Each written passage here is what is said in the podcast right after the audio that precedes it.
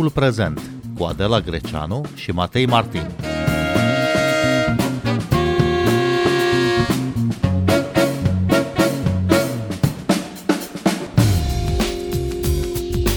Pentru a treia oară anul acesta, duminică au avut loc uh, alegeri parlamentare în Bulgaria. În urma primelor două tururi de scrutin din aprilie și iulie, Parlamentul nu a reușit să genereze o coaliție care să formeze un guvern. De asemenea, ieri au avut loc și alegeri prezidențiale în Bulgaria. Bine v-am găsit! Noi suntem Adela Greceanu și Matei Martin și invitatul nostru este Răzvan Petri de la Centrul Român de Politici Europene. Bun venit la Radio România Cultural! Bine v-am găsit, mulțumesc pentru invitație. Înainte de a discuta despre candidați și despre rezultate, ar fi de remarcat faptul că prezența la votul de ieri a fost destul de scăzută, aproximativ 40% dintre bulgari au votat, mai puțini decât la primele două tururi de scrutin de anul acesta. Cum se explică prezența tot mai scăzută la vot?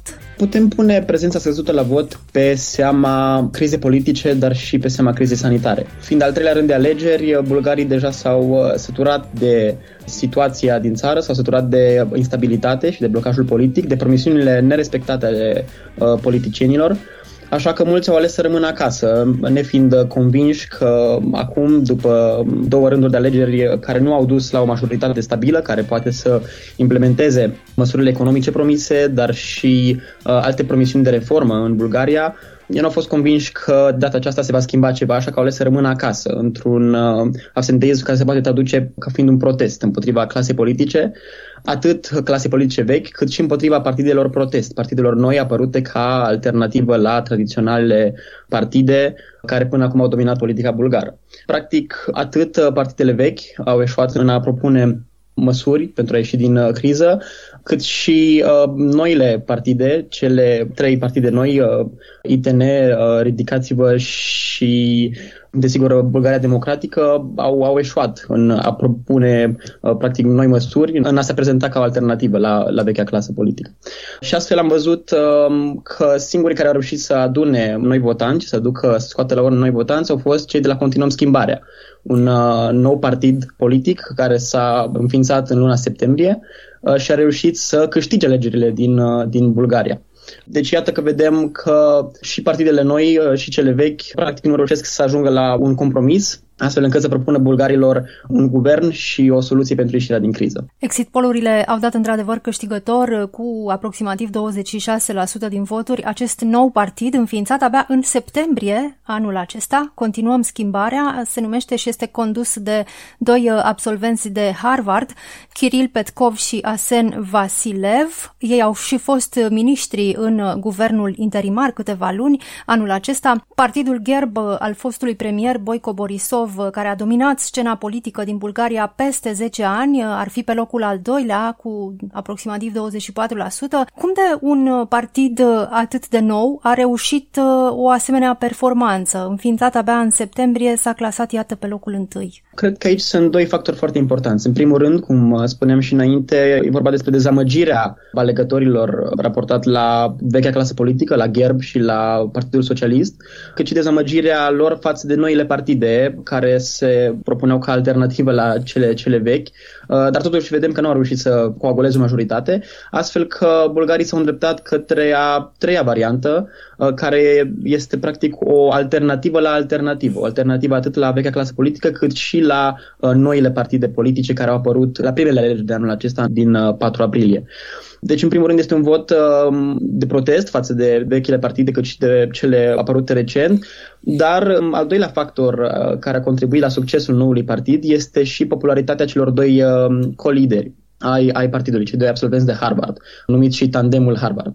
Ei doi au uh, câștigat foarte multă popularitate în, uh, în acest an datorită uh, dezvăluirilor pe care le-au făcut referitoare la corupția din fostele guverne gerb, i-au ajuns în ministere și au început să vorbească despre ce irregularități au găsit acolo, despre ce probleme au găsit în minister, cât și despre contractele bă, dubioase, despre numirile foarte controversate pe care le-au făcut uh, vechile guverne, așa că ei au câștigat uh, încrederea votanților și s-au prezentat ca două persoane de încredere.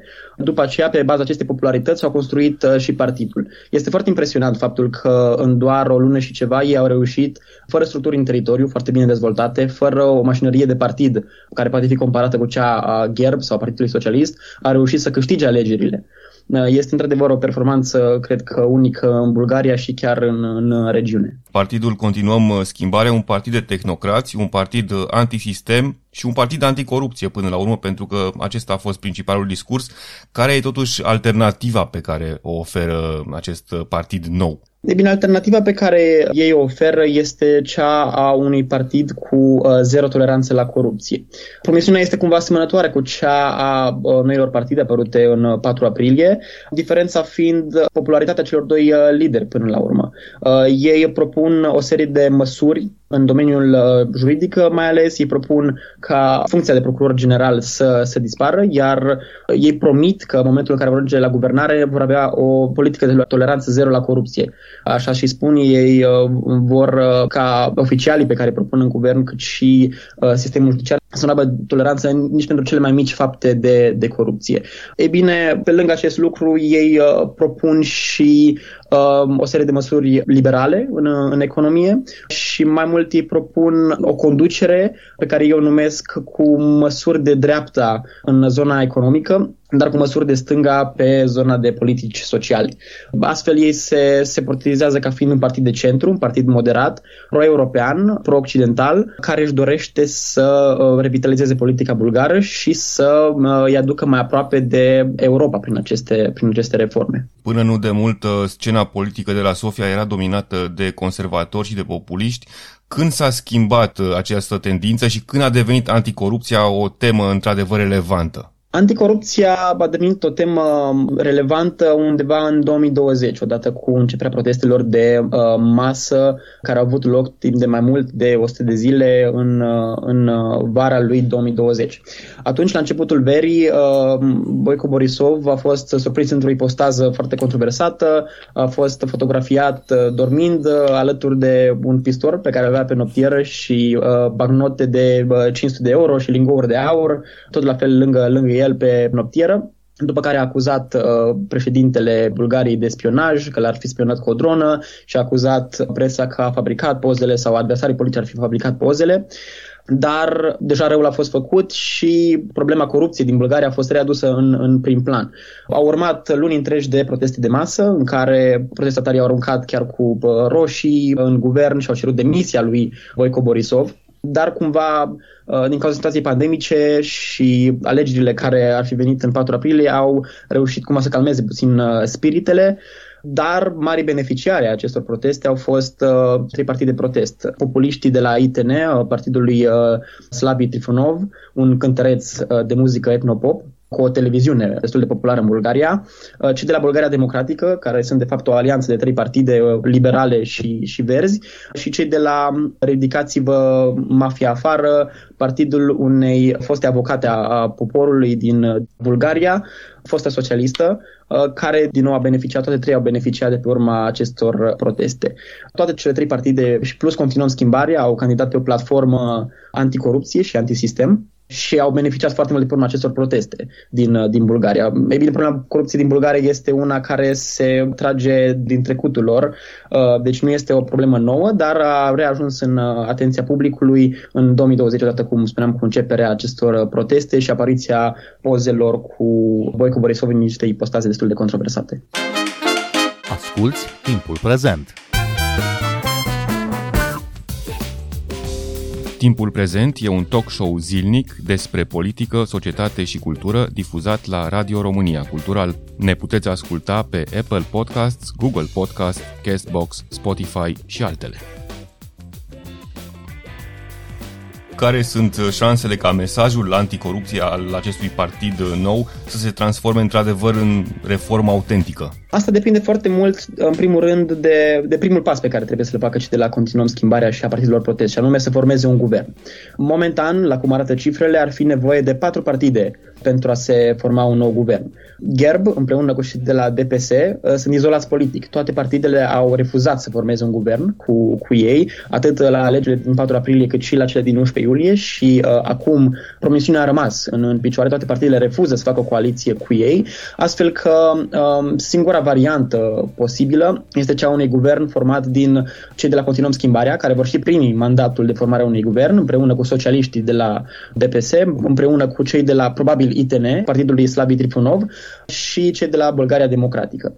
Sunt aici câteva probleme care trebuie luate în considerare. Cei de la ITN au un stil foarte excentric, arogant, au mai încercat să formeze un guvern înainte, dar socialiștii și uh, Bulgaria Democratică au refuzat să intre în guvern cu ei, deoarece aveau o serie de uh, propuneri și o serie de măsuri care au fost considerate inacceptabile de către restul partidelor, iar uh, cei de la ITN au refuzat să, să ajungă la un compromis. Uh, astfel că fără ei un guvern nu s-ar putea forma. Deci în viitorul apropiat o să vedem niște negocieri uh, foarte, foarte dure, foarte grele și există, desigur, și această variantă în care un guvern nu s-ar putea forma din cauza problemelor apărute în negocieri. Promisiunea tuturor partidelor este de a, de a încerca să formeze un guvern, mai ales că știu cât de tensionată este situația în țară, cât de nemulțumiți sunt alegătorii, așa că toți vor încerca să formeze un guvern, dar uh, depinde foarte mult de uh, negocierile care, care urmează. Odată format un guvern, Desigur, guvernele de coaliție trebuie să ia în considerare părerile tuturor membrilor coaliției, uh, deci vor fi negocieri și pe măsurile care urmează după ce se va investi un guvern, așa că uh, probabil vom vedea o serie de amânări în uh, reformele propuse până ce partidele se vor pune de acord pe forma acestor reforme. Am văzut și în România, la București, toate partidele au propus o serie de reforme foarte importante și în domeniul justiției, dar iată că uh, au trecut luni întregi și negocieri între partide care deja erau la guvernare împreună și aceste reforme au întârziat să apară. Există posibilitatea ca și în Bulgaria, având în vedere că sunt patru partide în coaliție mai multe decât uh, au fost la București, uh, să vedem aceste întârzieri și să vedem negocieri care se, se întind poate pe mai multe luni sau chiar un an, poate putem vedea chiar o desfacere a coaliției după un timp. Deci promisiunile acestea care au fost în campanie vor, vor întârzia, spun eu, să, să apară din cauza negocierilor și din cauza unui guvern de coaliție care, vedem, trebuie să ia în considerare toate opiniile membrilor. Da, și avem o scenă politică foarte fragmentată, cu patru partide care sunt uh, menite să formeze aceeași coaliție. De unde ar putea să, să pornească negocierile? Care ar fi bazele consensuale de început? În primul rând, uh, cred că membrii, membrii viitoarei coaliții trebuie să se pună de acord pe uh, programul de guvernare. Trebuie să se pună de acord pe forma unor, unor serii de reforme, unui calendar eventual de reforme, dar uh, pe lângă acest lucru contează foarte mult și împărțirea portofoliilor și, desigur, a miniștrilor care vor ocupa acele portofolii. Sunt primele lucruri care sunt discutate în negocierile pentru o viitoare coaliție. Am văzut la începutul anului că um, cei de la ITN, Partidului Slavi Trifonov, a propus o serie de miniștri controversați negocierile cu restul partidelor și există această șansă ca și acum să încerce același lucru, să se impună negocieri și să propună o serie de persoane controversate, astfel încât uh, negocierile ar putea să treneze o perioadă sau chiar să, să eșueze. Deci, um, primele lucruri pe care le vor discuta sunt probabil uh, reformele, uh, probabil se vor adresa, cred eu, problemelor cele mai urgente, criza sanitară și cea energetică, propuneri pentru rezolvarea crizei energetice și cea sanitară, urmat de discuțiile pe împărțirea portofoliilor uh, și, desigur, măsurile, reformele pe termen lung, uh, cele în domeniul justiției fiind cele mai, cele mai importante pentru toate partidele, care sunt unite, de fapt, doar de uh, dorința de reformă în, în domeniul justiției și lupta anticorupție și antipartidele vechi. E un subiect foarte sensibil în Europa, dar probabil în particular în Bulgaria e un subiect foarte complicat, cel legat de măsurile împotriva, împotriva COVID-19. Știm că în Bulgaria populația este în foarte mare măsură nevaccinată. Cred că sub 25% dintre, dintre bulgari sunt vaccinați. Va fi un punct critic în negocieri sunt sigur că va fi un punct uh, important, nu știu dacă critic, dar important, deoarece avem cel puțin un partid care se opune măsurilor de carantinare, un uh, partid care se opune vaccinului, este vorba de Partidul Islafi Trifonov, un partid populist care a și făcut campanie pe, pe seama acestor măsuri anti-vaccin și anti-carantinare, măsuri anti-COVID, având o televiziune foarte populară, a cărui gazdă este de multe ori, pe modelul uh, Dan Dăconescu, putem să comparăm acest partid cu PPDD, un fel de aur viitor împreună cu PPDD, un Star TV cu o televiziune la care el face propria politică editorială și a vorbit foarte mult despre măsuri uh, anti-COVID, despre vaccinare, despre certificatul verde și el uh, a făcut o carieră din a, a se opune acestor măsuri. Deci, desigur, pentru cei de la ITN, după ce au făcut atâta campanie împotriva vaccinului și împotriva măsurilor anti-COVID, uh, va fi foarte greu să intre într-o coaliție în care promite că va impune restricții când va fi nevoie, care promovează vaccinarea și care chiar se gândește în a implementa certificatul verde în, în Bulgaria. Deci va fi un punct uh, important. Uh, rămâne de văzut dacă uh, totuși pensiunea din, din public și faptul că alegătorii bulgari au decis să aleagă continuăm schimbarea în loc de ITN, care înainte uh, obținuse un scor foarte mare, acum a scăzut 10 puncte aproape în, în uh, intenția de vot și vedem și la urne. Uh, deci vedem dacă aceste lucruri au avut impact asupra lor și asupra strategiei pe care ei o să abordeze, dar sunt sigur că discuțiile pe care le vor avea partidele va apărea și acest subiect, iar ITN va încerca să-și impună punctul de vedere. Știm că turismul este o ramură economică importantă în Bulgaria și știm cu toții în ultimii doi ani turismul a fost grav lovit de această criză sanitară. Care sunt perspectivele economice? Perspectivele economice în, în Bulgaria deocamdată nu sunt foarte bune sau uh, putem considera că Bulgaria este cumva în urma Europei, deoarece planul lor, PNRR-ul lor a fost trimis cu întârziere. De-abia undeva în 15 octombrie a fost trimis către Comisia Europeană, deci întreg procesul de aprobare și uh, de, de contarea cheltuielilor prin PNRR va fi întârziat. Boico Borisov a luat în 2020 uh, anumite măsuri populiste, în sensul în care a permis anumite relaxări, mai ales în domeniul acesta turistic, deși situația pandemică nu era chiar una favorabilă Bulgariei, dar uh, fiind aproape de alegeri a decis să relaxeze măsurile, mai ales în, în acest domeniu, iar uh, rezultatul îl vedem, este un al patrulea val destul de agresiv, cu un număr foarte mare de decese la milionul de locuitori, cu o campanie de vaccinare eșuată și cu o rată de vaccinare foarte, foarte mică, cea mai mică din Europa. Și toate aceste lucruri, întârzierea aprobării PNRR-ului, uh, instabilitatea politică, uh, situația pandemică este una destul de gravă în Bulgaria. Toate acestea vor afecta și uh, prospectele economice ale Bulgariei, desigur, care va avea o revenire mult mai grea decât ar avea România și alte state din regiune sau europene. Mă aștept să, să vedem de-abia pe anul viitor primele proiecte prin PNRR și primele tranșe din PNRR care vor veni către Bulgaria și desigur um, situația economică va depinde și de măsura în care partidele care au câștigat acum alegerile vor reuși să se înțeleagă asupra formării unui guvern. Dacă vor forma un guvern um, în acest an, până la finalul anului, putem să vorbim de un 2022 mai bun din punct de vedere economic pentru Bulgaria. Altfel, dacă ne îndreptăm spre o nouă rundă de alegeri, putem să ne gândim la o stagnare economică sau chiar la probleme mari pentru mediul, mediul de afaceri. În condițiile în care destul de puțini uh, bulgari s-au prezentat ieri la vot, uh, ce legitimitate vor avea noul Parlament și guvernul care se va forma eventual? Va avea o legitimitate destul de scăzută. Dacă ne uităm la primele alegeri, undeva în jur de 50% dintre alegători au decis să meargă la urne în, în, în aprilie, iar acum um, undeva sub 40% din alegători au decis să, să iasă la vot. Uh, desigur, legitimitatea acestui Parlament va fi una destul de scăzută dar mai important pentru Bulgaria momentan este să, să formeze uh, un guvern și să încerce să implementeze o serie de măsuri pentru a recâștiga uh, încrederea alegătorilor. Misiunea atunci a noului guvern a noi coaliții este uh, una dublă, pe lângă faptul că trebuie să uh, livreze promisiunile din campanie, Misiunea lor este și de a recâștiga încrederea alegătorilor bulgari, care a fost pierdută. Foarte multă încredere a, a fost risipită în ultimul an, pentru că vedem a scăzut undeva cu peste 10 puncte procentuale uh, prezența la vot, semn că alegătorii sunt foarte nemulțumiți de clasa politică, de măsurile pe care le au politicienii, cât și de incapacitatea lor de a ajunge la un compromis și de a guverna pentru bulgari și nu pentru interesul lor.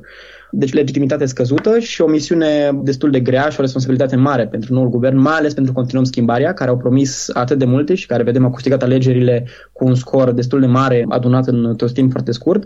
Uh, responsabilitatea aceea de a recâștiga încrederea alegătorilor și de a aduce din nou mai aproape de clasa politică.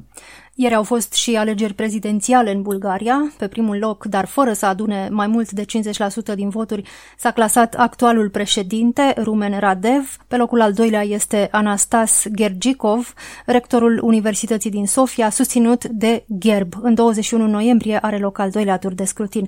Ce rol are, de fapt, președintele în Bulgaria? Rolul președintelui este mai mult uh, ceremonial. În sensul în care președintele, deosebire de România, este obligat să acorde de prevederile constituționale mandatul de formare a unui guvern primului partid clasat în opțiunile alegătorilor. Dacă primul partid nu reușește să obțină susținerea unei majorități, el este obligat să acorde mandatul partidului clasat pe locul 2 după care, de-abia după două încercări ratate, el are libertatea de a alege un nou partid care să formeze o majoritate. Deci vedem că el este mult mai constrâns de Constituție decât este președintele în România, de exemplu. Mai mult, uh, el are puterea de a trimite legile înapoi în Parlament pentru uh, revizuire, dar altfel, rolul președintelui este destul de ceremonial și constrâns de prevederile legale.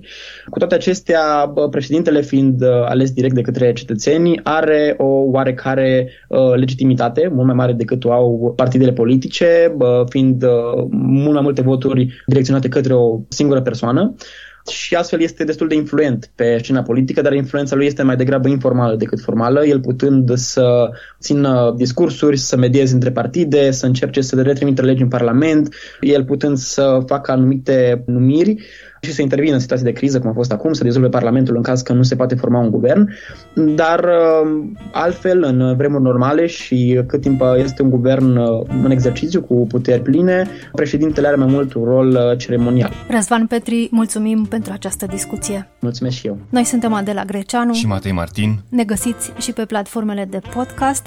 Abonați-vă la timpul prezent pe Apple Podcasts, Google Podcasts și Spotify. Cu bine, pe curând!